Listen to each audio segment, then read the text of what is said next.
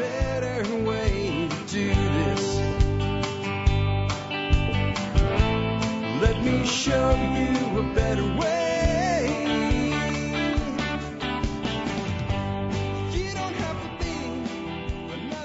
Hi, folks. This is Jack Spirko with another edition of the Survival Podcast. As always, one man's view of the changing world, the changing times, and the things we can all do to live a better life if times get tough or even if they don't.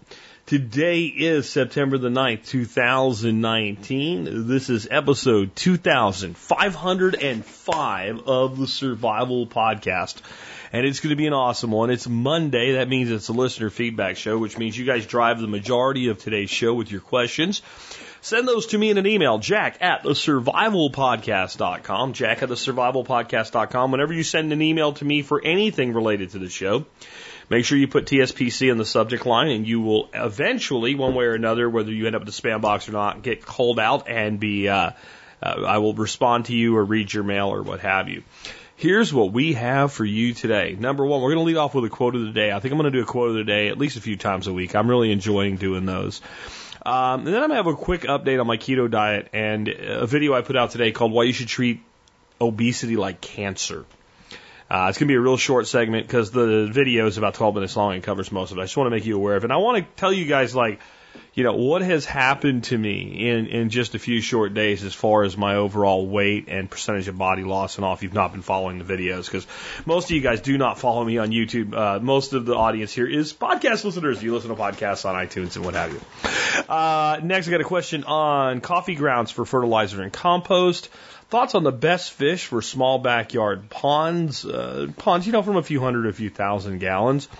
How work is really a, how much work is it really if you shoot a grown white-tailed deer and then you have to drag it out, whatever that means for you. We'll talk about that and why it may be not as difficult as some people think, but it could be even more difficult depending on where you are and how big the deer are and what the terrain is like.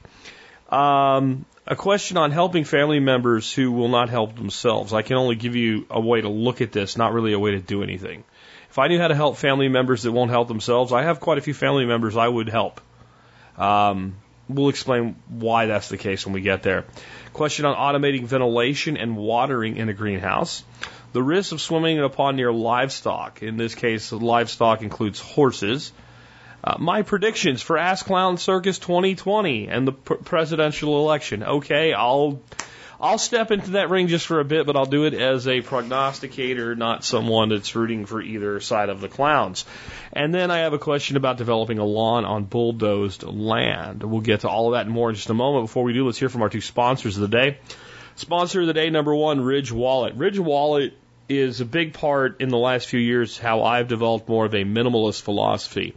You know, I'm big on EDC like all of you guys. I like to have certain things that are on me all the time, but that can end up with, you know, kind of like, you know, bat, was a Batman's utility belt if you're not careful with too much, right?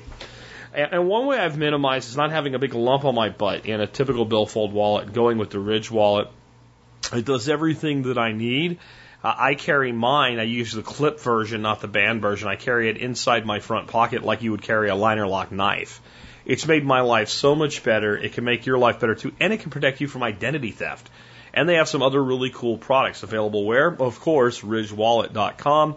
MSB members, you guys get a discount. Next up today, JM Bullion. Silver and gold. I have made a single solitary recommendation for 11 years. And that is that you over time accumulate somewhere between 5 to 10% of your net wealth in what we call a wealth assurance program. It's like insurance, but it's assurance because it's even more important. And I'm not the guy on TV that tells you to go all in. I'm not the guy that says, it's a debt so high, it's completely unacceptable. I'm all crotchety and old and I buy my gold from blah, blah, blah. I'm not, I'm not that guy, right? I think it makes sense to buy small amounts of gold and silver over time and have that as an anonymous form of wealth that can be handed down to future generations in the form of inheritance, including advanced inheritance, like Johnny, here's your box. Uh, this is what this is. Uh, I think it's one of the great things about silver and gold is not just the store of value it represents, but people are just less likely to spend silver and gold unless they need to. It's the kind of thing that once you've invested in it, it kind of sits there. It, it, it holds value over time. It traditionally gains value. Uh, and it is something that if it ever has to transfer uh, for the purchase of something, paying of a bill, often it can be transferred in uh, the way we say down here in Texas. It's only between you and me and the fence post. And I love anonymous stores of value and easily transferable wealth. And that's silver and gold. As far as JM Bullion, an American Silver Eagle is an American Silver Eagle no matter where you get it. Okay? That's the whole point. So why pay more? JM Bullion has better pricing, free shipping, and gives you a discount if you're an MSB member. There is just simply no reason if you listen to this show to buy your silver and gold from anybody other than JM Bullion. I know your local shops and all. Maybe that makes sense to pick some stuff up here and there, especially numismatics or things like that. But when it comes to buying bullion, why would you go anywhere else? Best price, free shipping, and discount. And support the show now eight years. Check them out. jmbullion.com. Remember, I'm not the all in guy, but 5% of your net wealth over time in silver and gold is a wealth preservation uh, strategy.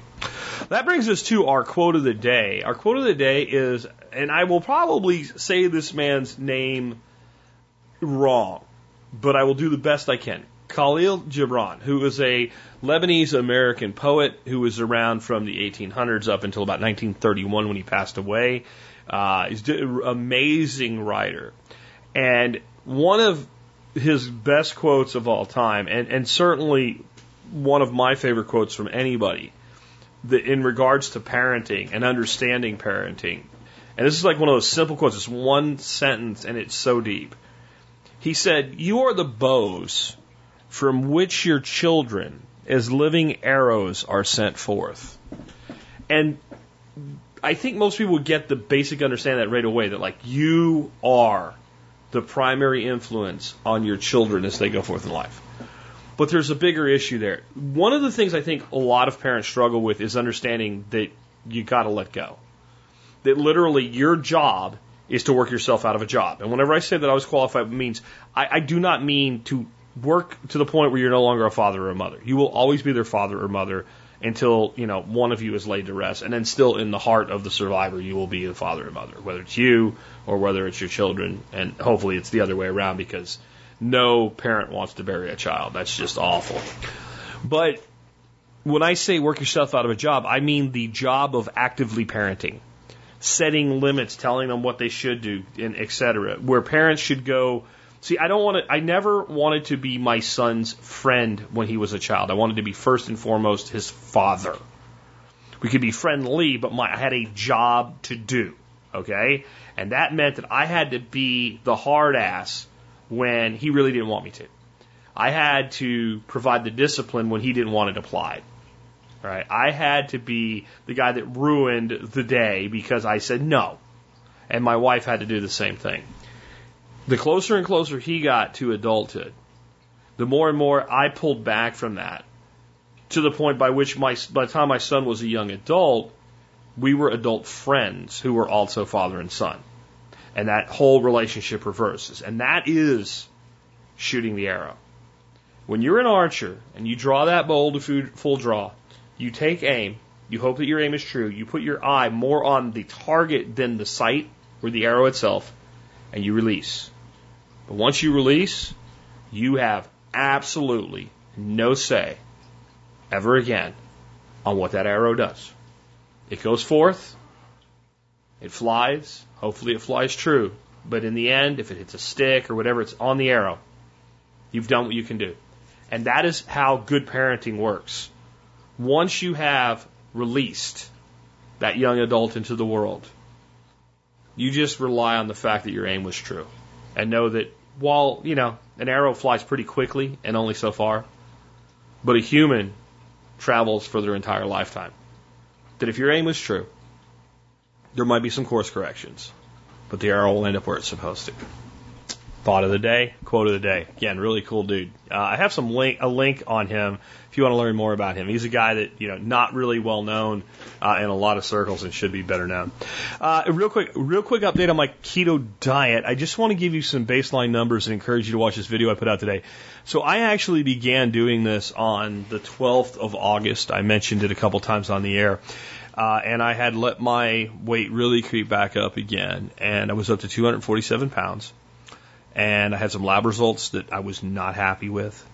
and I was clearly having some health issues, and I decided like this is stupid. You tell everybody else what they should be doing, and you give them good advice, and then they do it, and they write you and tell you how great you, great it is that you gave them that advice. Why aren't you doing it? And I just made a decision that like this is it, this is done. I'm going to do this, and I went back toward a you know more of a protein based diet than a protein fat based diet, which I had done in the past. But all along the way, I'd been learning more and more about keto, and I dug into the science really, really hard, really, really fast, and became a believer in the science aspect of things. And so that means that as of this morning, I have been eating in a keto uh, diet lifestyle for 29 days. This morning, I weighed myself at 228 pounds, which is a loss of nine pound, uh, 19 pounds in 29 days which is 7.69%, almost 7.7% of my starting body weight. I feel amazing. I have a few things going on from burning all that fat uh, as far as the toxins it released because you store toxins in your fat. There'll be more of that coming in my video series. But I put out a video today that I think is really important. See, I started having a lot of people like on Facebook and stuff say, man, you're putting so much effort into your meals. You're tracking all of your macros. You're even paying attention to your calories. You're using an app. You're entering everything. You're looking up how much is in an ounce of things. You're weighing stuff. You're cooking your meals in advance. You're doing all this. Wow, I don't have time to do that. And it, for the people saying it, it scares the shit out of me. What do you mean you don't have time to do it? What the F do you mean you do not have time? Now, for some of you guys that are just looking to eat better because, you know, you're weight training your athletes, whatever, and you're in really good shape and you're just looking to like fine tune it, uh, I'll, I'll, you guys do what you want to do. What I'm talking about is people that are, you know, 40% body fat and they don't have time. And in this video, I explain why you should look at obesity as being as serious as a cancer diagnosis. Maybe it's a slower moving cancer uh, than than we typically think of. But if somebody told you you had cancer, a doctor told you you had cancer and showed you scans, here's tumors growing. And this is what it's going to do to you, and this is how it's going to likely kill you over the next 10 years. But here's a way you can get rid of your cancer. I bet whatever that treatment protocol was, if you knew that it worked, you would follow it to the letter because you'd be like, I have cancer. I'm going to effing die. Or nothing else, they're going to have to cut my arm off or my leg off or my testicles off, right? Or my toes off or my fingers off if I don't do this shit. I'm going to have serious, and if nothing else, even if I don't directly die, I'm going to shorten my life by 20 years. Then you'd be like, you know, shit, I need to do something. Well, look at the leading causes of death in America, and I think you will see that while you won't just see being fat, when you look at the causes of death, the majority of them are related to obesity, diabetes, heart disease, etc. And even cancer, which is high on the list, a significant number of those cancers are either aggravated or the prognosis for survival is lower due to obesity. So if you if you stand up straight and you look down and you see belly and not feet, that's enough to know you need to take this shit seriously. I'll just leave it at that. I don't want to preach to people. Let's get on to some other questions. So I ran MeWe Monday today and I got a few questions off of there for today. I try to do that.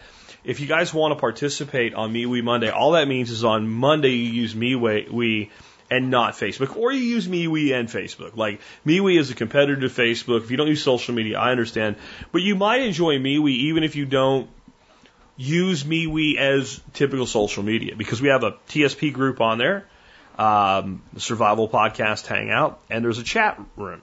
And if nothing else, you might just enjoy using the chat room, especially on Mondays between 10 and 11 a.m. That's when I'm there. I may change it this week. I'm going to do a post tomorrow about this and try to get more participation. We have a pretty good group every Monday there.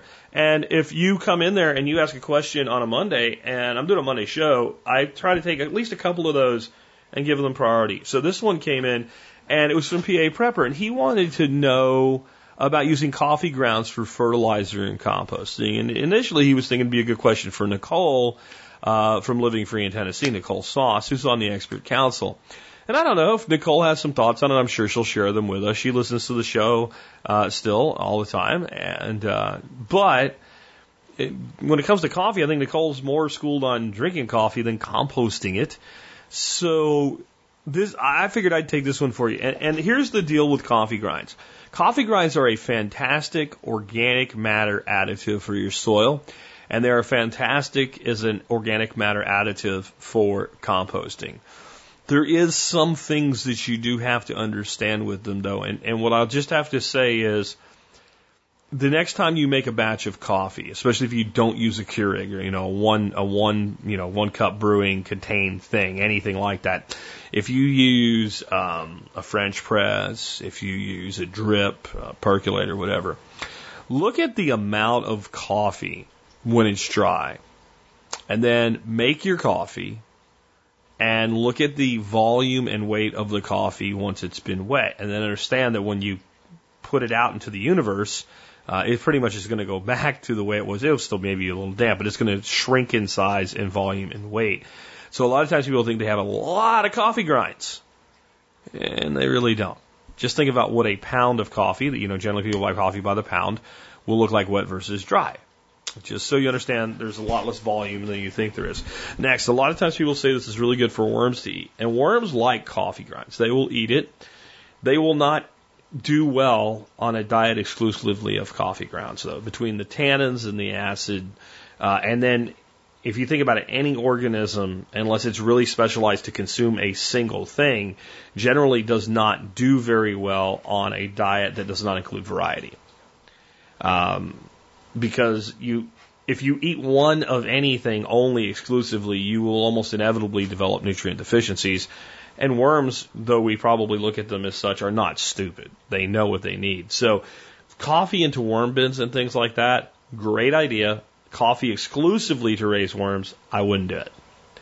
Um, as far as using it straight as a fertilizer, no problem.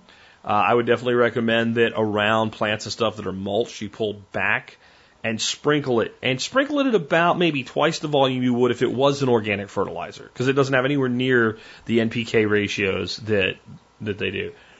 Using it like as a mulch, like a thick layer, is, is probably bad. Um, and probably not going to do very well, and you're going to get a, a huge amount of tannin and acidity into your soil. For composting, you know, if it makes up 20% of your compost, I have no problem with it if you're doing a 100% coffee grinds as compost, I think that you are, again, back, first of all, I don't want to do anything from a single ingredient, including composting. Um, but, you know, you do have tannins and acids. So most soils in America, not all, most soils in America could do it with a little more acidity. Most soils in America are alkaline, some to the extreme. And so the acidity that you get from coffee grinds is actually good plants that really love them are acid, love coffee grinds as an additive around them are, you know, rhododendrons and azaleas and blueberries and things that like acidic soil tend to get a real good pick me up.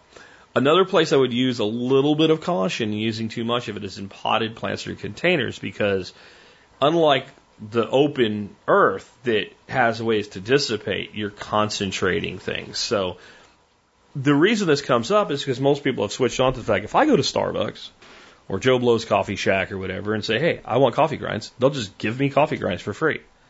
And so it is a great addition. And what I usually do is I kind of I, I do chicken composting, right? So I have basically I just took some old cinder blocks that had been used to make one of my you know portable gates, and I made a big square and I throw all my compostable crap. I don't worry about ratios or anything in there. I just throw anything that's compostable in there, and the chickens and the ducks go in there and they poop and they dig and they root around. And when it gets really, really full, I just make another one and start filling that one. And just throw a bunch of straw on top of it. Well, about the time I'm ready to throw a bunch of straw on the top of the old one, right? I'll go get a couple bags, and they'll, they'll, they'll give you like sometimes like a garbage bag full of coffee grinds. And usually there's filters mixed in and stuff like that. It all breaks down. And I'll get one of those. It'll be really heavy because it's wet. But again, remember, it's not going to really um, be that much when it dries out, right? They don't they don't drain it for you. They don't dry it for you. And I'll just throw that in with that, and I'll probably do a few more days of throwing kitchen waste and stuff like that on top of it. Then I'll throw the straw on top the chickens go crazy when I first throw the straw in there. They go dig it all up and I'll go back and mutter something about chickens. It's not very nice and kind of scoop it up my hands and throw the straw back in and they'll throw it back out and I'll keep doing that until there's enough in the new compost bin that they're, uh, that they're now attracted to that one because that's where the new stuff is every day. And they've kind of like, there's coffee grinds and straw and we've kind of done our thing there and he says bad things about us. So we're going to go over here and, and dig in this one. But see, actually, they're very helpful because they're helping like all those little grinds kind of fall down in with all the other stuff and incorporating some with the straw. So I really don't say that many bad things about my little chickens. And I'll just add some straw until I end up with a nice pile. And I'll, you know, whenever I'm giving the chickens and the ducks new water, you know, I'll just kind of just spray it, especially in the dry season. I'll just spray ah, 10, 20 seconds of water on top of there. Because it's too wet, is it too? I don't care. I don't worry about it. And, uh, you know, about, I'll make two piles like that about once, um, every half year. I'll make, I'll go through, like about every quarter, one of those is being kind of done that way. And then it'll sit for three to six months after I'm done with that. And the straw kind of collapse down and you end up with just gorgeous compost. And, you know, the, to me, the, coffee grinds are just a piece of the total. And that's how I recommend you use coffee grinds. They are a cool nutrient. In other words, like, like rabbit manure, you can put them straight on the ground. You don't have to worry about anything. And I do that with them too. A lot of times, um, what I'll do is maybe for a week or so, instead of throwing my, and also I throw all my coffee grinds in a compost. Instead of doing that, maybe I'll put my coffee grinds, um, in a, like a tub with a bunch of holes drilled so it can dry and I'll set that outside so it gets dry. It's easier to spread. And then I'll go spread that around in my, you know, wicking beds and stuff like that. And I do that maybe once or twice a year. Anyway, let's move on to uh, the next one. I had a question also from MeWe Monday on small backyard ponds and fish to keep in them. And I think that we're really coming from the angle here of fish that eventually you can, uh, you know, eat, fry up. So I'll start off with this by saying, unless you live in like zone nine or above, where you can keep your water temperature at at least your absolute minimum water temperature somewhere in the high 40s. If you can do that, then you can look at tilapia. And if you can do that through some sort of heating as well, and people will say, well, tilapia die below 55 degrees. It, it depends. Specifically, white Nile tilapia uh, I have seen survive, not only survive, but remain, you know, at least, uh, you know, upright and swimming around, though very, very slowly in the high 40s. Generally, the white tilapia I've worked with, about the time the water really starts to get ice on it, when that water goes down into like the 40 to 42 degree range, they go on their sides on the bottom and you can almost you can almost monitor the temperature, and there'll be some point for your fish, depending on how adapted they are, they'll do that. And the one year they did that, I've still got these fish now. They're three years old. They're massive white tilapia in one of my aquaponics system. I had them outside in one of my tanks, and it was down near freezing before they did this. And of course, being that late in the year, the water's crystal clear. There's no suspended solids or anything. And I netted them all out, and I had set up a 300 gallon tank in my garage um, and I netted them out and I put them in there because I didn't feel like cleaning them. And every one of those buggers, like, almost instantly kind of started swimming around a little bit and whatever, and none of them died. All of them were completely unconscious, basically. When they came out, they weren't moving, but you could tell they weren't dead. And it, and I, I put them in water. That water was about 50 degrees. And, you know, you see gills start to go and pff, they swam. So that would be great if you're, and most of us we're not going to be that. So we need to look to native fish of North America. Okay? I mean, that, that's what it comes down to. We need to look at native fish of North America if we want to eat them. And probably bluegills. Bluegills, sunfish, pumpkin seeds. These are all actual different species of sunfish. And people get all twisted about it when you call them perch or brim or whatever, but that's what most people generically call them perch or brim. I know what a perch is. You don't have to lose your ass over it. I have one video where I called a bluegill a perch and Jesus, like 80% of the comments were, it's not a perch. Perch come from Minnesota. Shut up. Um, so, we, you know, those are your fish. Uh, red ear, uh, red ear, um, shell crackers, uh, like that. All of those fish. We all, you know, and, and one of the reasons we want those fish, and this is the other thing to look for, you want a fish that will readily adapt to being fed pellet feed because you're probably not going to do well supporting carnivores in a small garden pond.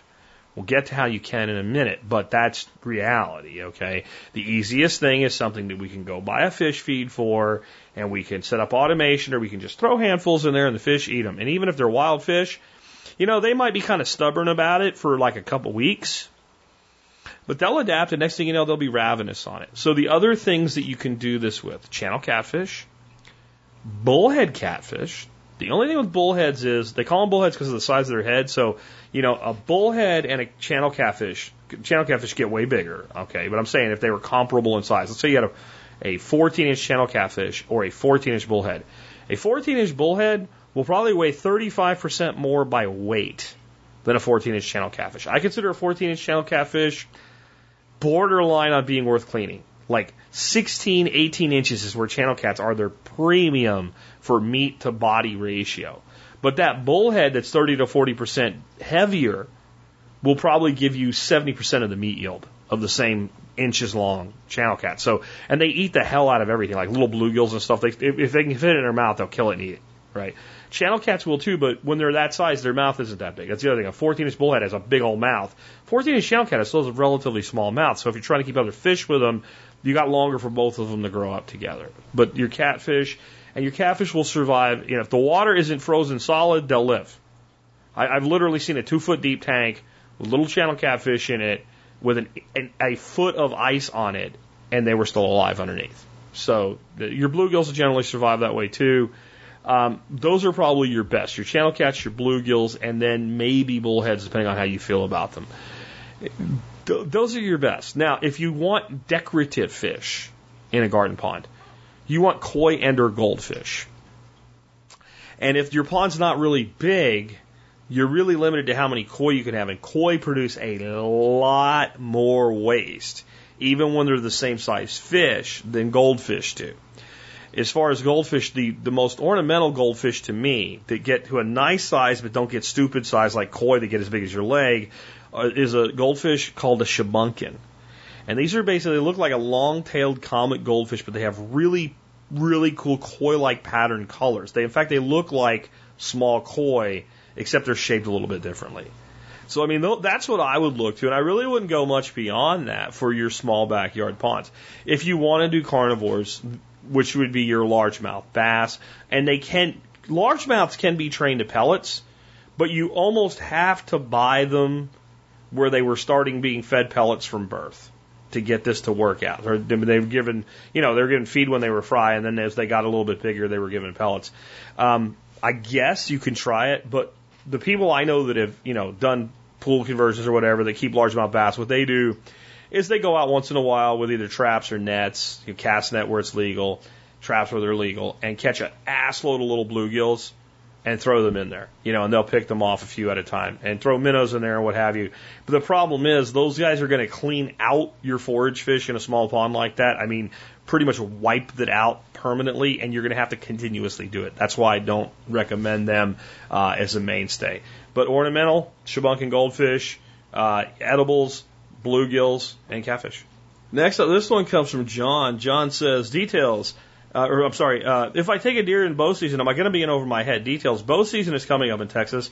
I'll be hunting public land in the San Angelo National Forest. I have packed my gear as you prescribed in your previous episode on bow hunting, including contractor grade trash bags for dragging the deer.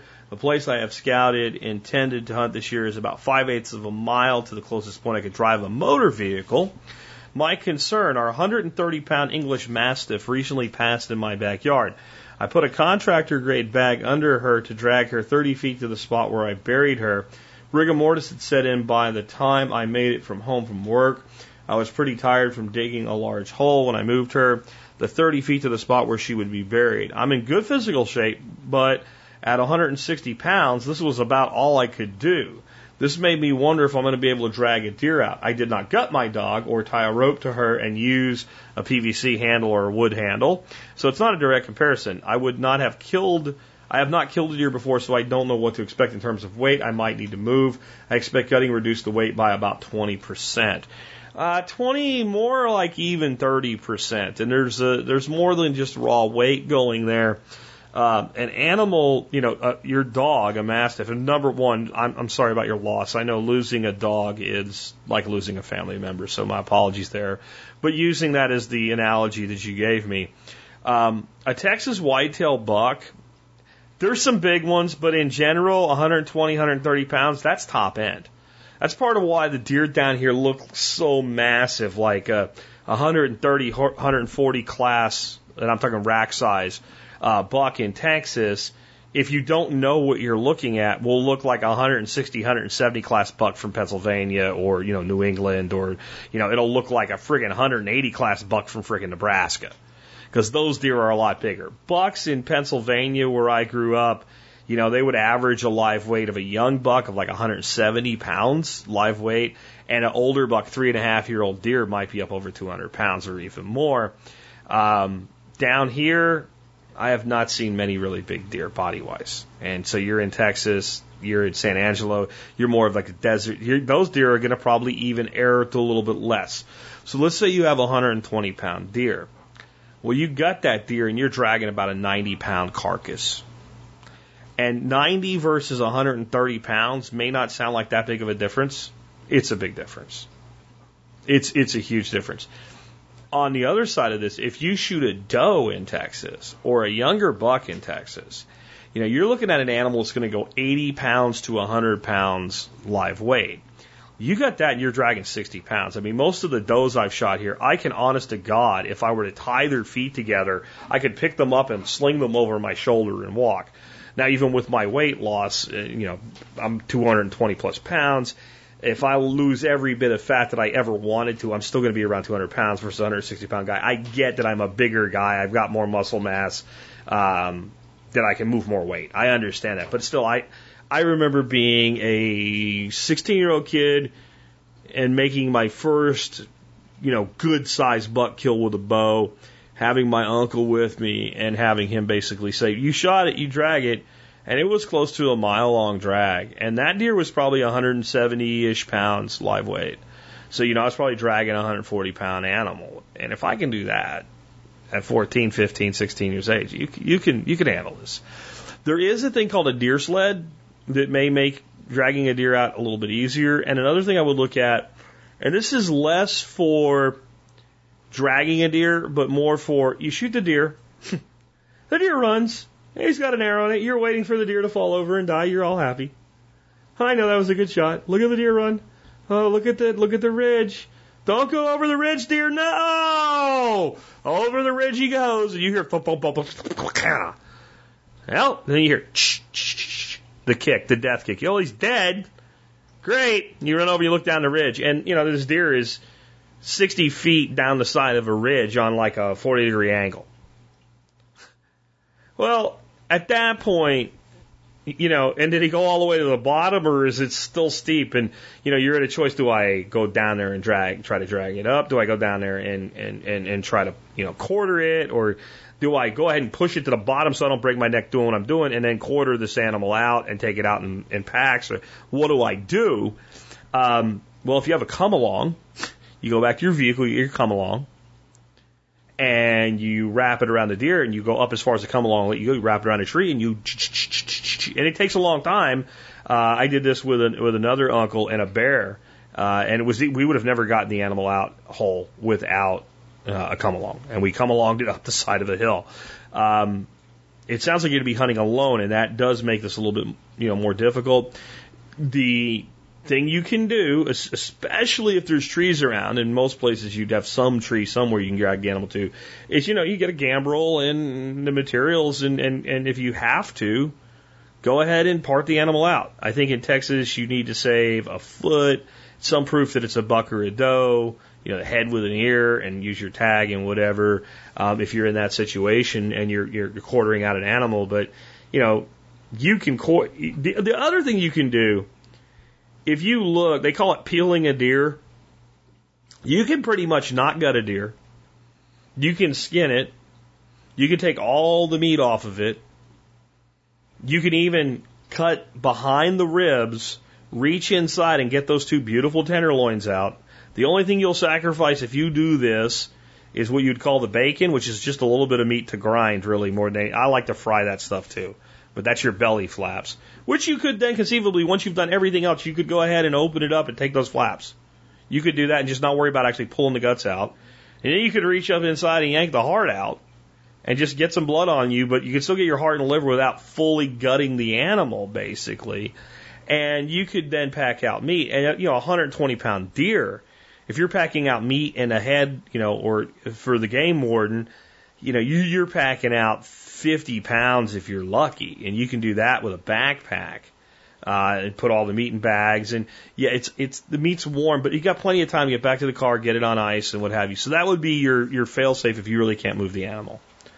Um, but I don't think you're in for dragging 130 pounds of weight, uh, especially in the state of Texas with a field dressed deer. Um, and you know, you'll the thing is, humans tend to figure things out when they have to. So don't don't not go for this because of that concern. Here's one of those questions next up from Josh, and I have to kind of say I don't actually have a great answer for, and and I I won't, and I never will and nobody ever will. Not Dr. Phil, not your family planning psychologist, not anybody. Here's the deal. This comes from JT, also known as John, or Joshua, I'm sorry. Um, how do you help a family member that won't help themselves? My youngest sister's raising three kids by herself. She's always broke, can't keep a job, and always seems to be blaming other people for her predicament. My wife and I are both self-employed and doing well for ourselves. We try to help her by having my sister's family over for dinner twice a month, occasionally taking one of the kids to football practice, showing up for their games, etc. We've talked about t- taking her kids shooting soon. I'm, I'm sure they'll love that. I realize you're not a family counselor, but from a preparedness mindset, while we are making sure we have plenty of food, backup power, storm hits, raising three kids of our own, and all the other things that require time and money, I keep thinking about how unprepared my sister is even for basic things like having enough food on hand to last a week. My philosophy has always been to offer help to family and friends in need, but not money. If I take $200 of my own money and give it to her, she'll appreciate it, but won't actually help her lifestyle. When that 200 is gone, she'll still be in the same place financially. She has commented in the past about people being, quote, judgmental, unquote, when they help her out, and it makes me sad, not only for her, but for her kids that she's raising. Do you have any advice on things we can do, maybe even buy for her that would actually help change her lifestyle? I almost forgot to mention my wife has hired her for some part-time work at a decent wage, but she continues to spend what money she has on things like tattoos and getting her eyelashes done.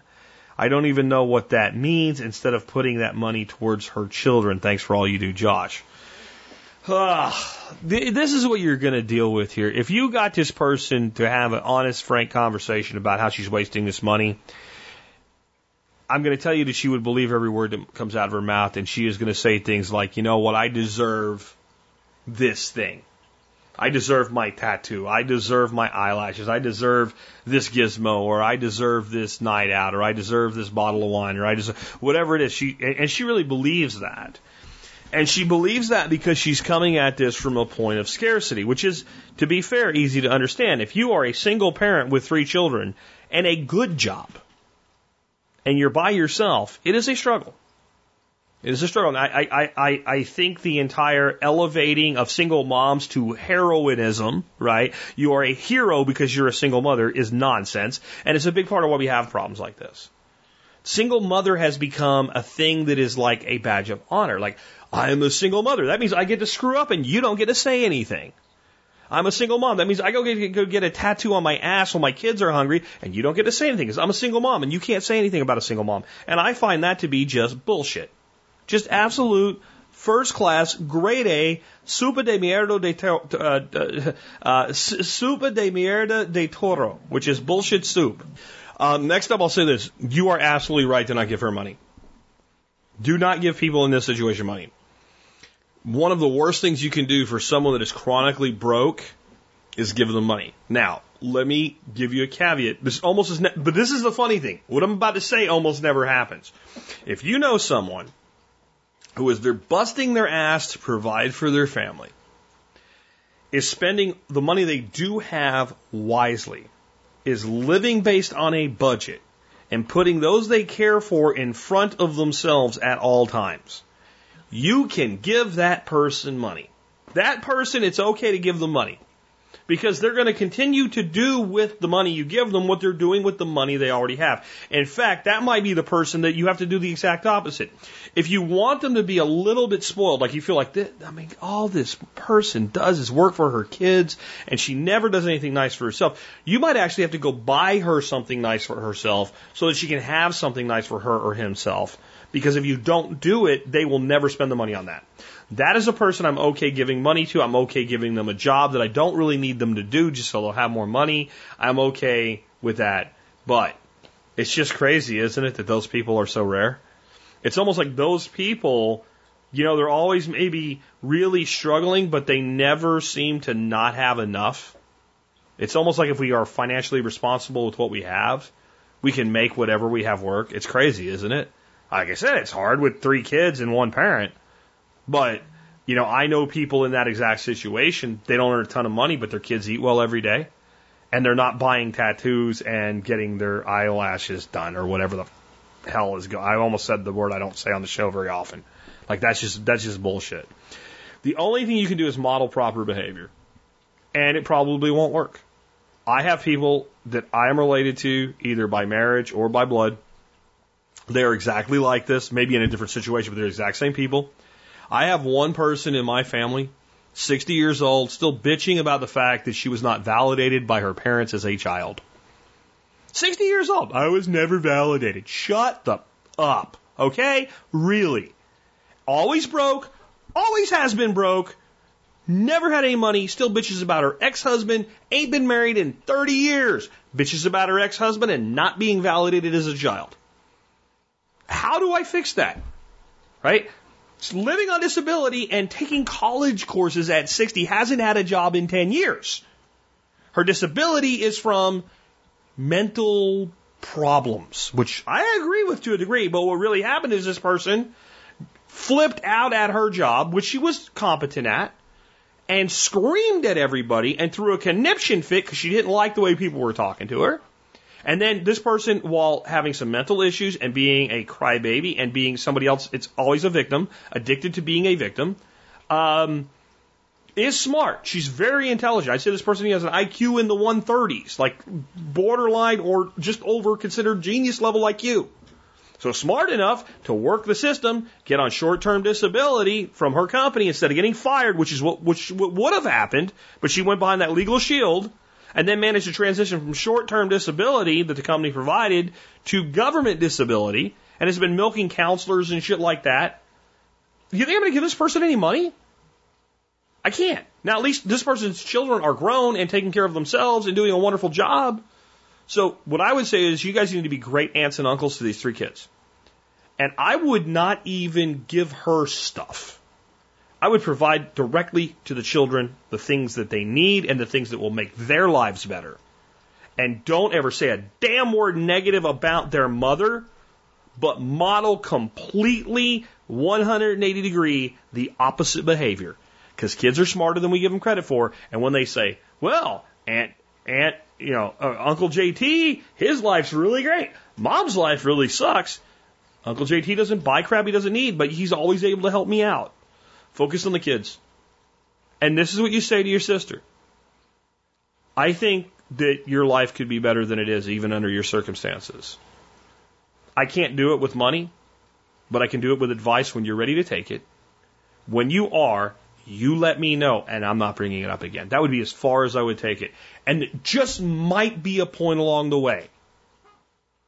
There might be. There may never be.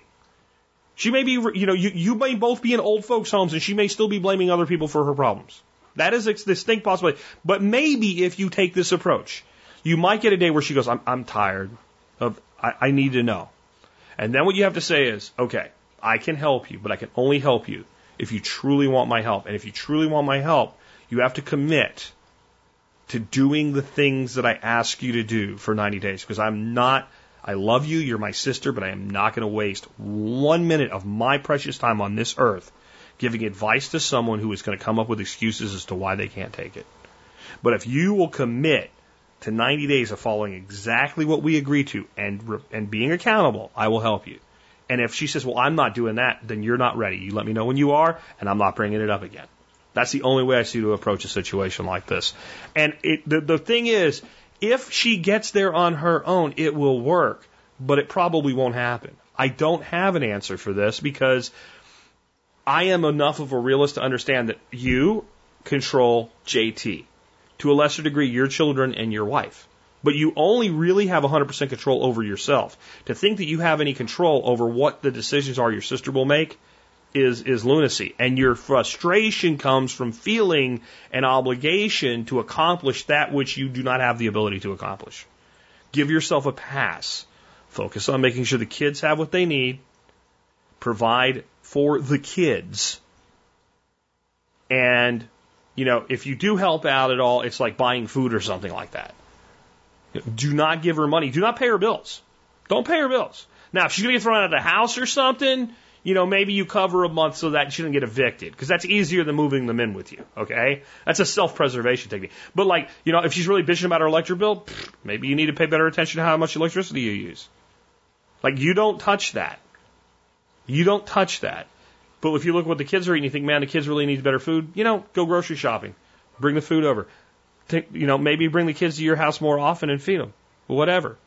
Don't give her money though. You are spot on there. So next up, we have one from Dan up in Alberta, Canada. It says, Hi, Jack. I'd like to know how to set up an automated louver and waterer for a small greenhouse. Detail, I have a digital hose valve timer for some gardens, but nothing mechanical such as a ram or pulley system open a window or a vent on either a timer, temperature, or solar sensor. You've talked about the importance of automation. I want to take it to the next level. Knowledge of how I can set up some sort of actuator would be useful and very transferable to other things around the homestead. Thanks for keeping me interested for 10 years plus now, Dan in Alberta. Well, Dan, this is actually really easy. So, sounds like you got the watering figured out, and there's many different uh, timer systems for watering, many different misters, sprinklers, etc. Probably could do a whole show on automated irrigation for greenhouses, let alone gardens, and you know, still have another show left in it without covering everything. So we'll just let that go other than use what works for the watering at the frequency and the volume and the force.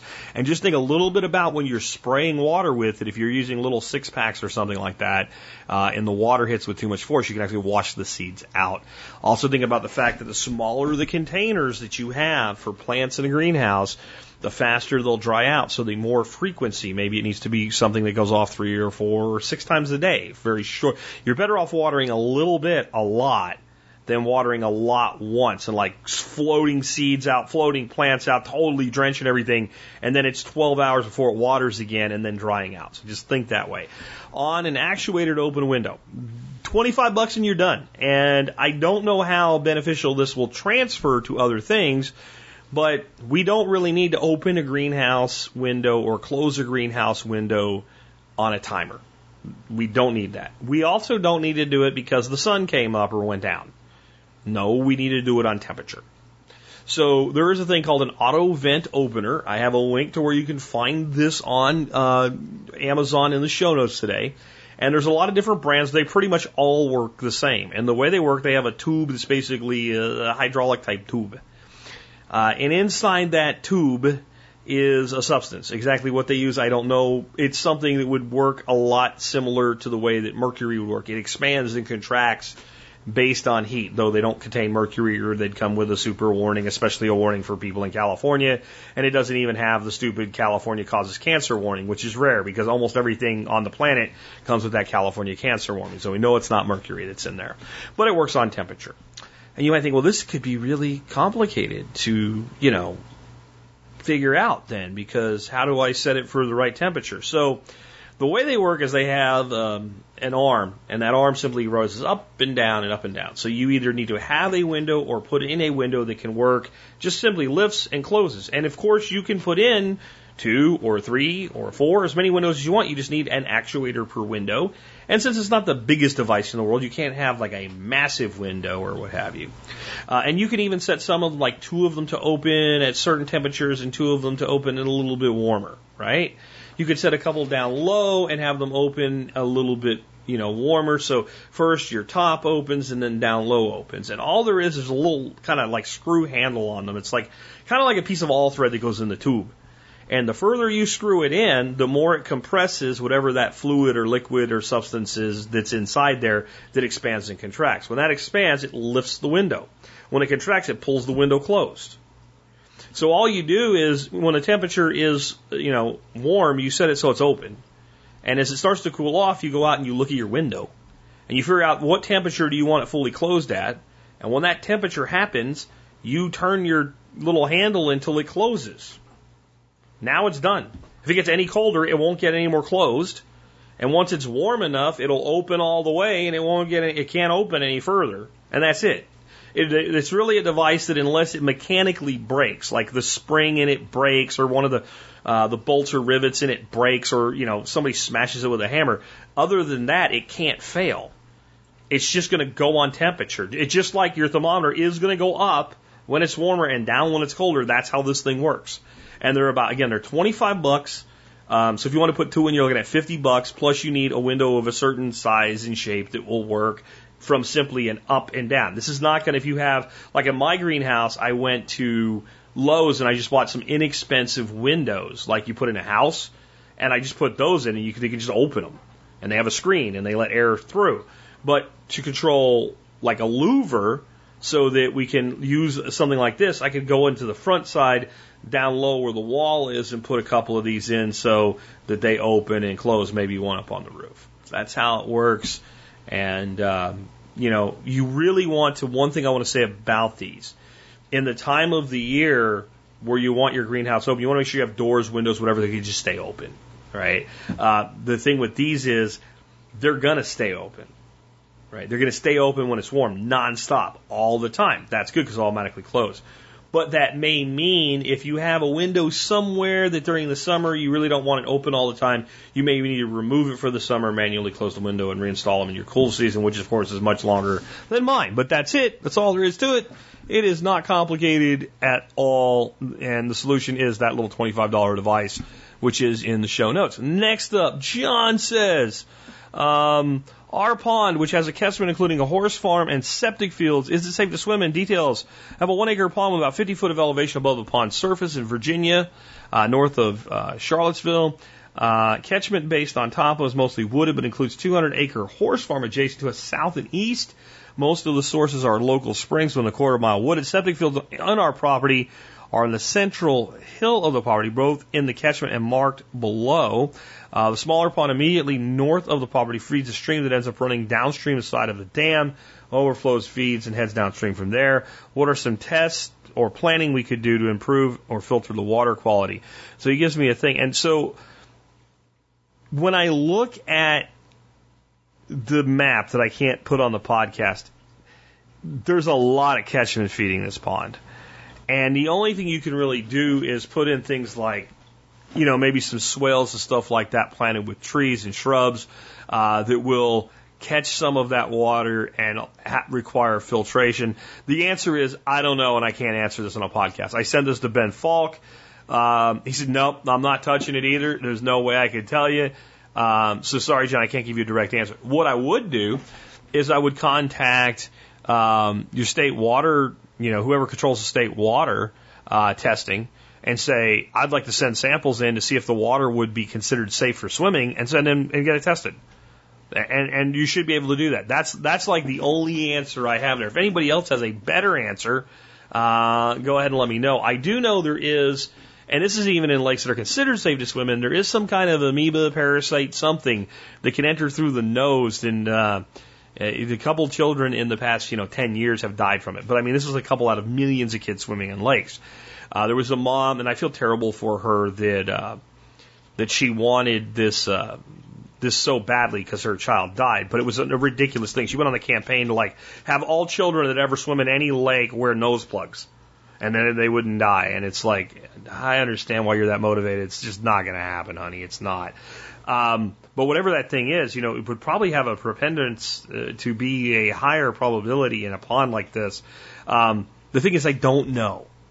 Like, how much woods are between those horses and you? If this is like, it sounds like it's all wooded. If it's all wooded and it's, you know, thousands of feet that that water is moving through the forest, Um, the horses probably have no impact whatsoever. If they're just over yonder and it's pretty open and water's like flowing right through horse shit down into your pond, that's a different story. So the only advice I can give is have it tested. Um, next up, I have a question from Chris. What would you recommend for establishing a lawn on a half acre of bare dirt that was just graded with a dozer? We recently had our backyard graded in preparation for in-ground pool installation. We're now sitting on a half acre of bare dirt, actually mud with five inches of rain over the last four days. The dirt is sandy chert full of rocks. The goal is to eventually establish tall fescue. Uh, I understand fall is the best time to seed a new lawn. However, uh, should I move directly to that by doing conventional liming, fertilizing, seeding? Or would you recommend to work on fertility first by establishing a cover crop like clover or winter rye? As an aside, I can hear you and most of the audience saying, don't put in a conventional lawn. I'm with you. Been listening for years. This is a compromise with my, our wife. I give her a manicured backyard to go with the pool, and she lets me build a really nice outdoor kitchen to go with the pool. Thanks, Jack, Chris, and Georgia. Well, I would ask you this. Would your wife consider a lawn with clover in it to still be a nice manicured lawn? Most people, when they see what that actually looks like, would. So clover is going to do a lot of things for your fertility. It's going to do a lot to help your lawn. And if you can have a mixed fescue clover lawn, you're have a really nice lawn. And if you have some plantain or something show up over there over time, you know, it does and it has and it happens. And, you know, as long as you don't have crabgrass and stuff like that, your wife will probably be happy. However, getting started here, I'm going to say if you can afford it, um, it's probably worth bringing in 20 yards of topsoil and spreading a thin layer of topsoil. And like here, I can get screen topsoil for 15 bucks a yard. So, you know, a guy with a, a bobcat for a day kind of spreading out some topsoil, just some screen topsoil, uh, will go a long way toward getting this done. Um, if you can get a hold of straw or something like that, something to, to harrow with, to cover seed with. And I would plant fescue of whatever kind you want and annual ryegrass together for this lawn. And you're going to explain to your wife it's going to grow really tall, really stringy, and really bright green. It's going to happen. It's just, it, it, this is what we have to do to get what you want. And I'm not even talking about cheating with the clover or whatever if she's not open to that. And that grass is not going to live for more than six months. It's going to grow, it's going to cover the ground, it is going to prevent massive amounts of weed seed from germinating. While you get a little bit of germination of your fescue, okay, in your winter, you're going to start to establish some of the fescue. Then in the spring, as early as possible for you, you want to go out and seed it with fescue again and then mow. And if you have it in you, I know half acre's pretty big, but if you have it in you, I would want to mow that with a scythe. Right? I would want to go in, I would want to scythe that half acre if you have to borrow one because it's not going to be worth buying. And I would want to drop because that fescue by spring is going to be over a foot tall. And when you drop it, it's going to be this big grass mat.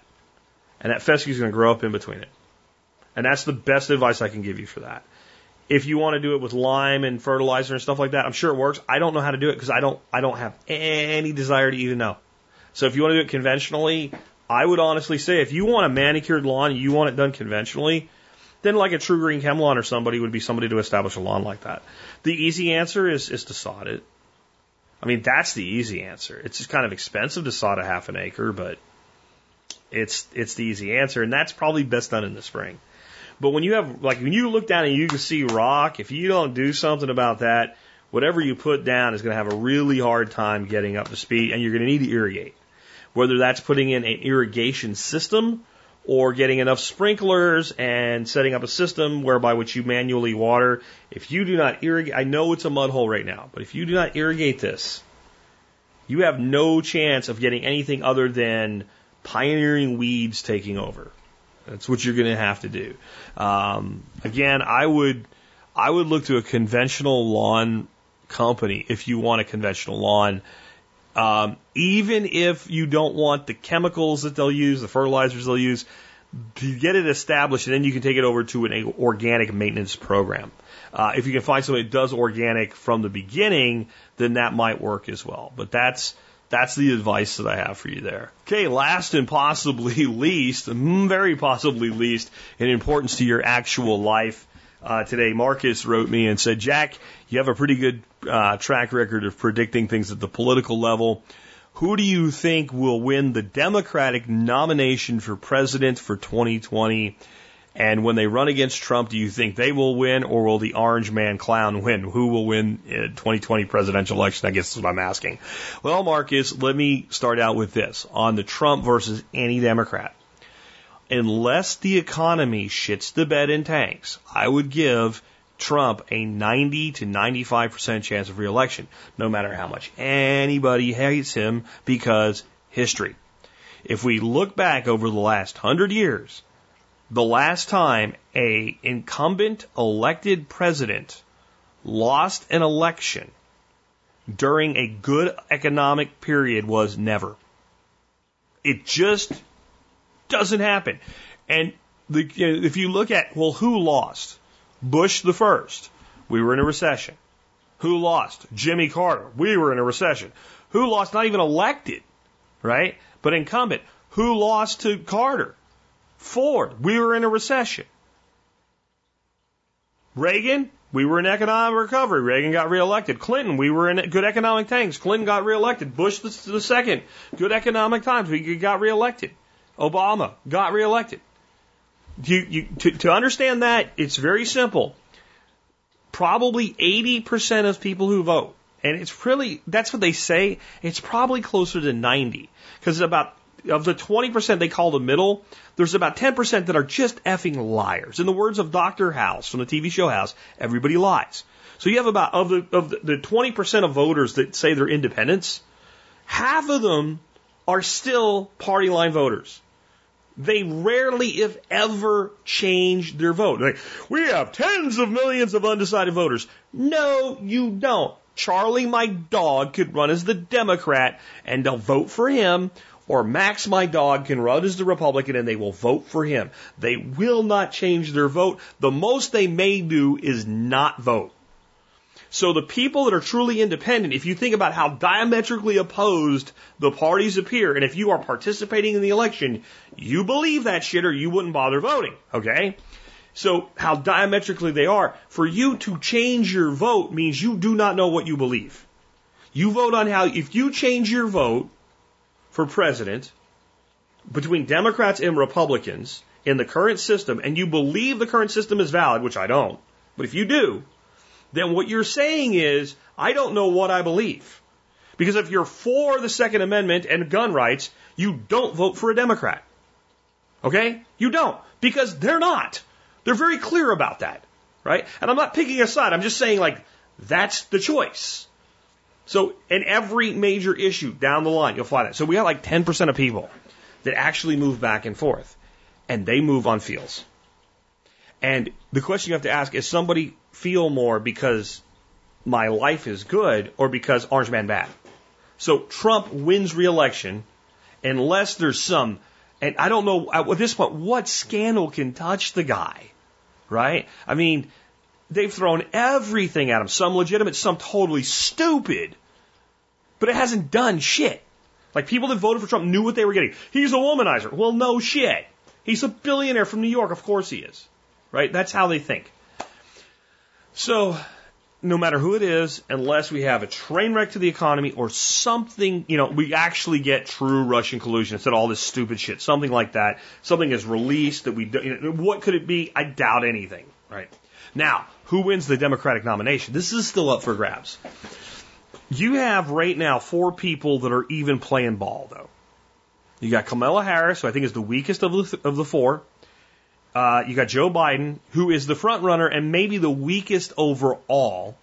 You got Sanders, who is the old commie who combs his hair with a balloon, and you got Pocahontas, uh, Elizabeth Warren. That's who you have. This shows that the Democrats really know they don't have much of a chance. There is not a good Democratic candidate. There are people that would make one. In spite of the fact there's like 30 of them, none of them are any good. And if you're a Sanders fan, I don't know why you listen to this show because clearly you don't want liberty in your life, but I'm sorry, he's not a good candidate. He's not. I'm not saying he can't win. In fact, I'm going to give you the reason why I think he is the most likely to win the nomination. Joe Biden is the obvious choice for someone that can beat Trump. But Joe Biden is the Democrats' Mitt Romney. He is the safe choice that probably can't win a general election. But people might pick him because they think he can. Okay?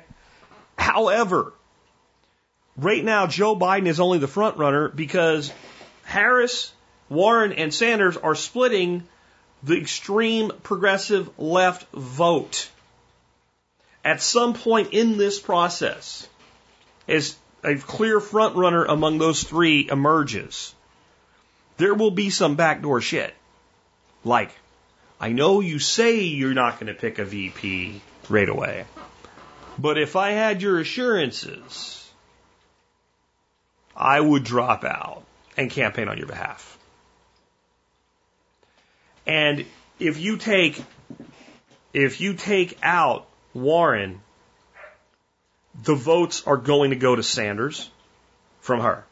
And if you take out Sanders, the votes are going to go to Warren. And if you do that, Joe Biden is not the front runner. The second you put them two together, now you have to ask, is someone who's supporting Warren left with Sanders and Biden going to support Biden? No. Is someone who is currently supporting uh, Sanders, if left between Biden and Warren, going to take Biden? No. Is someone that's supporting Harris going to go to Biden? Not definitely, but most likely not. And the other, you know, still hanging on by the skin of their teeth, extremist candidates in the Democratic Party, all their shit's going to go to Warren and or Sanders. So when I look at it that way, you got Warren or Sanders, and a very high probability of a Sanders Warren Warner uh, Warren Sanders ticket, one or the other against the Orange Man. And the Orange Man cleans up against either one of them unless the economy falls apart, or unless it comes off its wheels. And if you look at what the media is doing, and this is not support of Trump, this is this is bashing of the media who totally deserves it. They tried Russia, Russia, Russia for two years. It did nothing. It didn't stick. Even the people that believed it, that weren't completely, totally, 100% anti-Trump, they were like, ah, this looks bad. Like when the when the whole Mueller report came out, I went, yeah. And then like CNN and MSNBC and all that, they tried to keep it going, and like their ratings just like like shit. Nobody listens anymore. You know. And then they tried a few other things, and now it's well, we're not in a recession, but we could be, and we're probably headed for one, and we're trying to create a recession. Unless it happens, Orange Man for the win, and it's either Sanders Warren, Warren Sanders, or the kind of kindredship between the two of them in the nastiness at the end breaks down. And that's where you could have someone like a, you know, maybe a Harris pull it out, but I doubt it. But what would more likely happen is in the fight, and they, you know, as they, as they, you know, push each other away due to getting nasty. Because if, if Biden really, like, see, Biden's going to lose New Hampshire, and Biden's going to lose Iowa. The question is how bad. If Biden does okay, you know, you're on to North Carolina, you're on to a bunch of much more, like New Hampshire and in Iowa don't really decide the election, but they set the, po- the, the, the, the tempo for it. If he gets killed in both of them, then he maybe he loses confidence. Let's say Biden goes out early, and then Warren and Sanders are beating each other up. By the time they get down to the wire, then you might have either one of them pick a different VP candidate because of bad blood. And the reason that might happen anyway is is both of them appeal to the progressive wing. They need a VP candidate that can reach across to the moderates in their mindset. So that's an offshoot. But I, Sanders or Warren versus Orange Man. Orange Man for the win. Uh, let's go ahead and wrap things up now. Uh, by the way, real quick, my father is convinced, and I'm not, I don't agree with him at all, that Hillary Clinton will enter the race um, probably toward the end of this year or the beginning of next year, right at the end, as a big spoiler, and that she'll win. I, I think my dad is watching too much TV, and uh, age is starting to, to deteriorate once once a very sharp mind. Anyway, so if you want to help support this show and the work that we do, one of the things you can do is your online shopping at tspaz.com. That's T-S-P-A-Z, tspaz.com. If you go to tspaz.com, you'll see all the items I recommend on Amazon. They're all in alphabetical category, but no matter what you buy, if you start there, you help support us. Today's item of the day is one I've brought around before quite a few times. It's gunpowder green tea. What the hell is gunpowder green tea? Does it taste like guns? No. Does it taste like gunpowder? No. Does it smell like gun oil? No. It's green tea. The reason they call it gunpowder, you got to think back to like old gunpowder, like, you know, 1600s shooting cannons, right? Uh, black powder. And the way green tea, gunpowder green tea is made is the leaves are actually rolled into little balls. So they look like little balls of black powder. And that makes it fairly dense.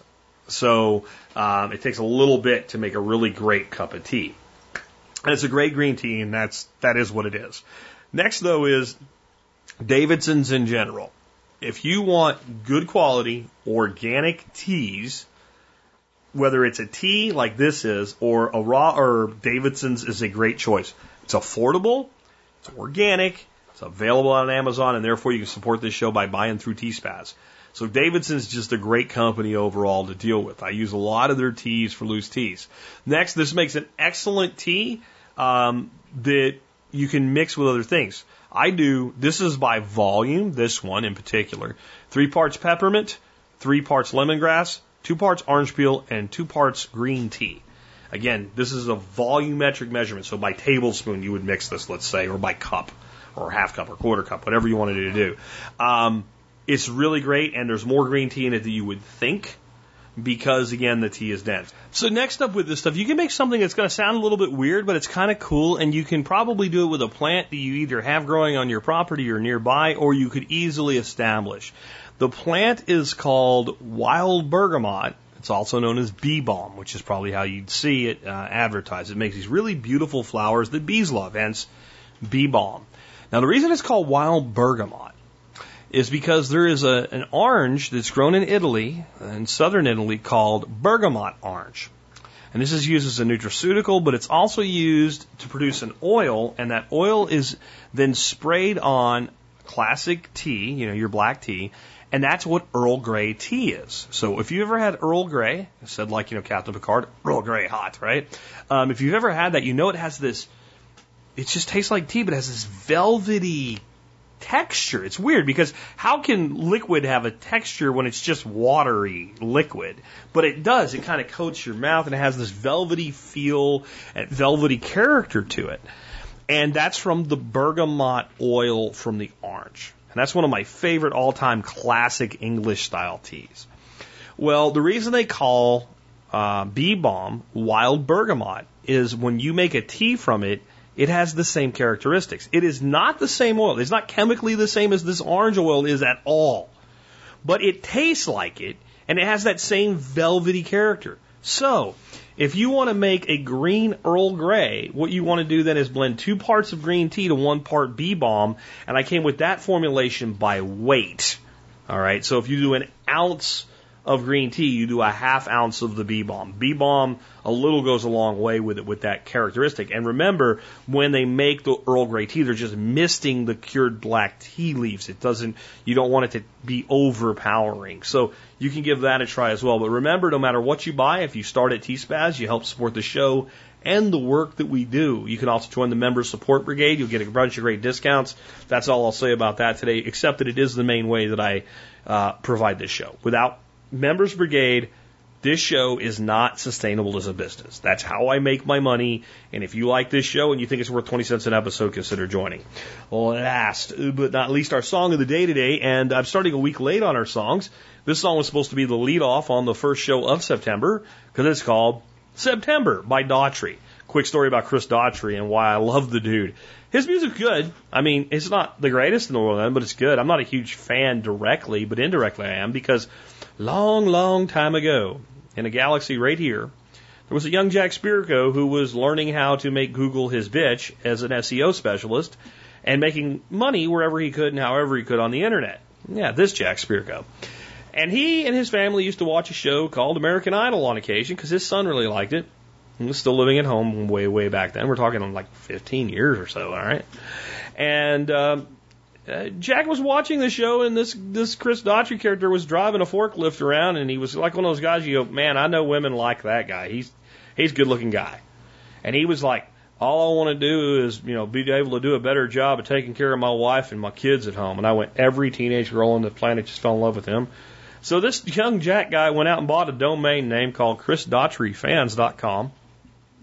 And he put up a stupid little front page driven website. It was over 15 years ago. I think it was about 2001 ish, somewhere in there. I don't know. It was, it was a long time ago, maybe 2004, whenever Daughtry was on American Idol. And I put this site up and I put all these Google ads on it. I started making about $5,000 a month off of Chris Daughtry. He's the last CD I've bought a CD from. Because by then digital music was all the rage. You could steal it on LimeWire, you could buy it on iTunes. Um, he was the last person I ever bought a CD from because I felt so indebted that when he came out with his first CD, I bought one because of a sense of obligation. I also sold the hell out of them as an Amazon affiliate.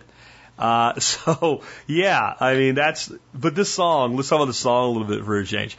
So this song um, is really about having to leave a town, a small town. He said when in an interview, Chris said that he grew up in a town of about 100 people, and he knew if he was ever going to do anything big, he couldn't do it there.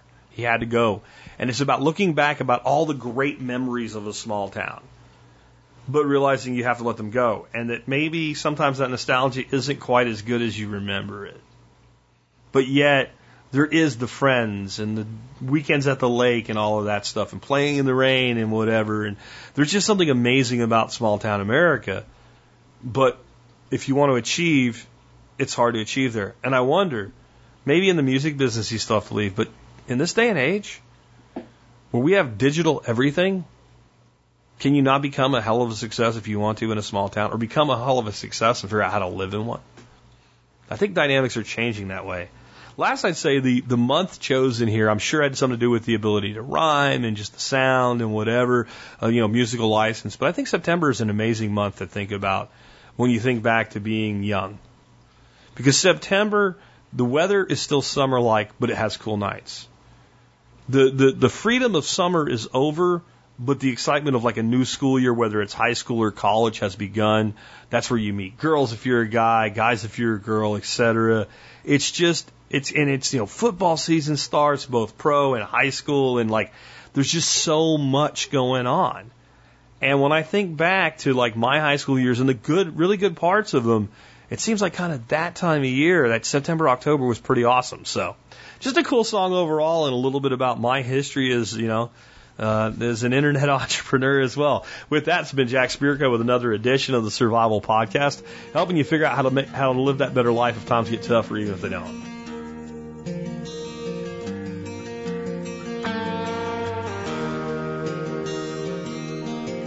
How the time passed away, all the trouble that we gave, and all those days we spent out by the lake. How's it all gone to waste? All the promises we made, one by one they vanished just the same. All the things I still remember,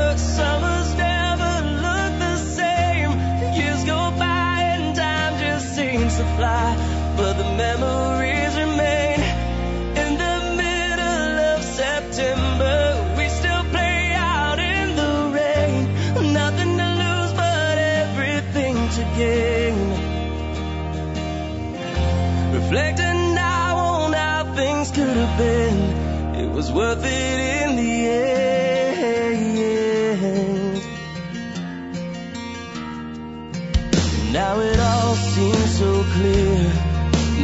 nothing left to fear. So we made our way by finding what was real. Now the days are so long that summer's moving on.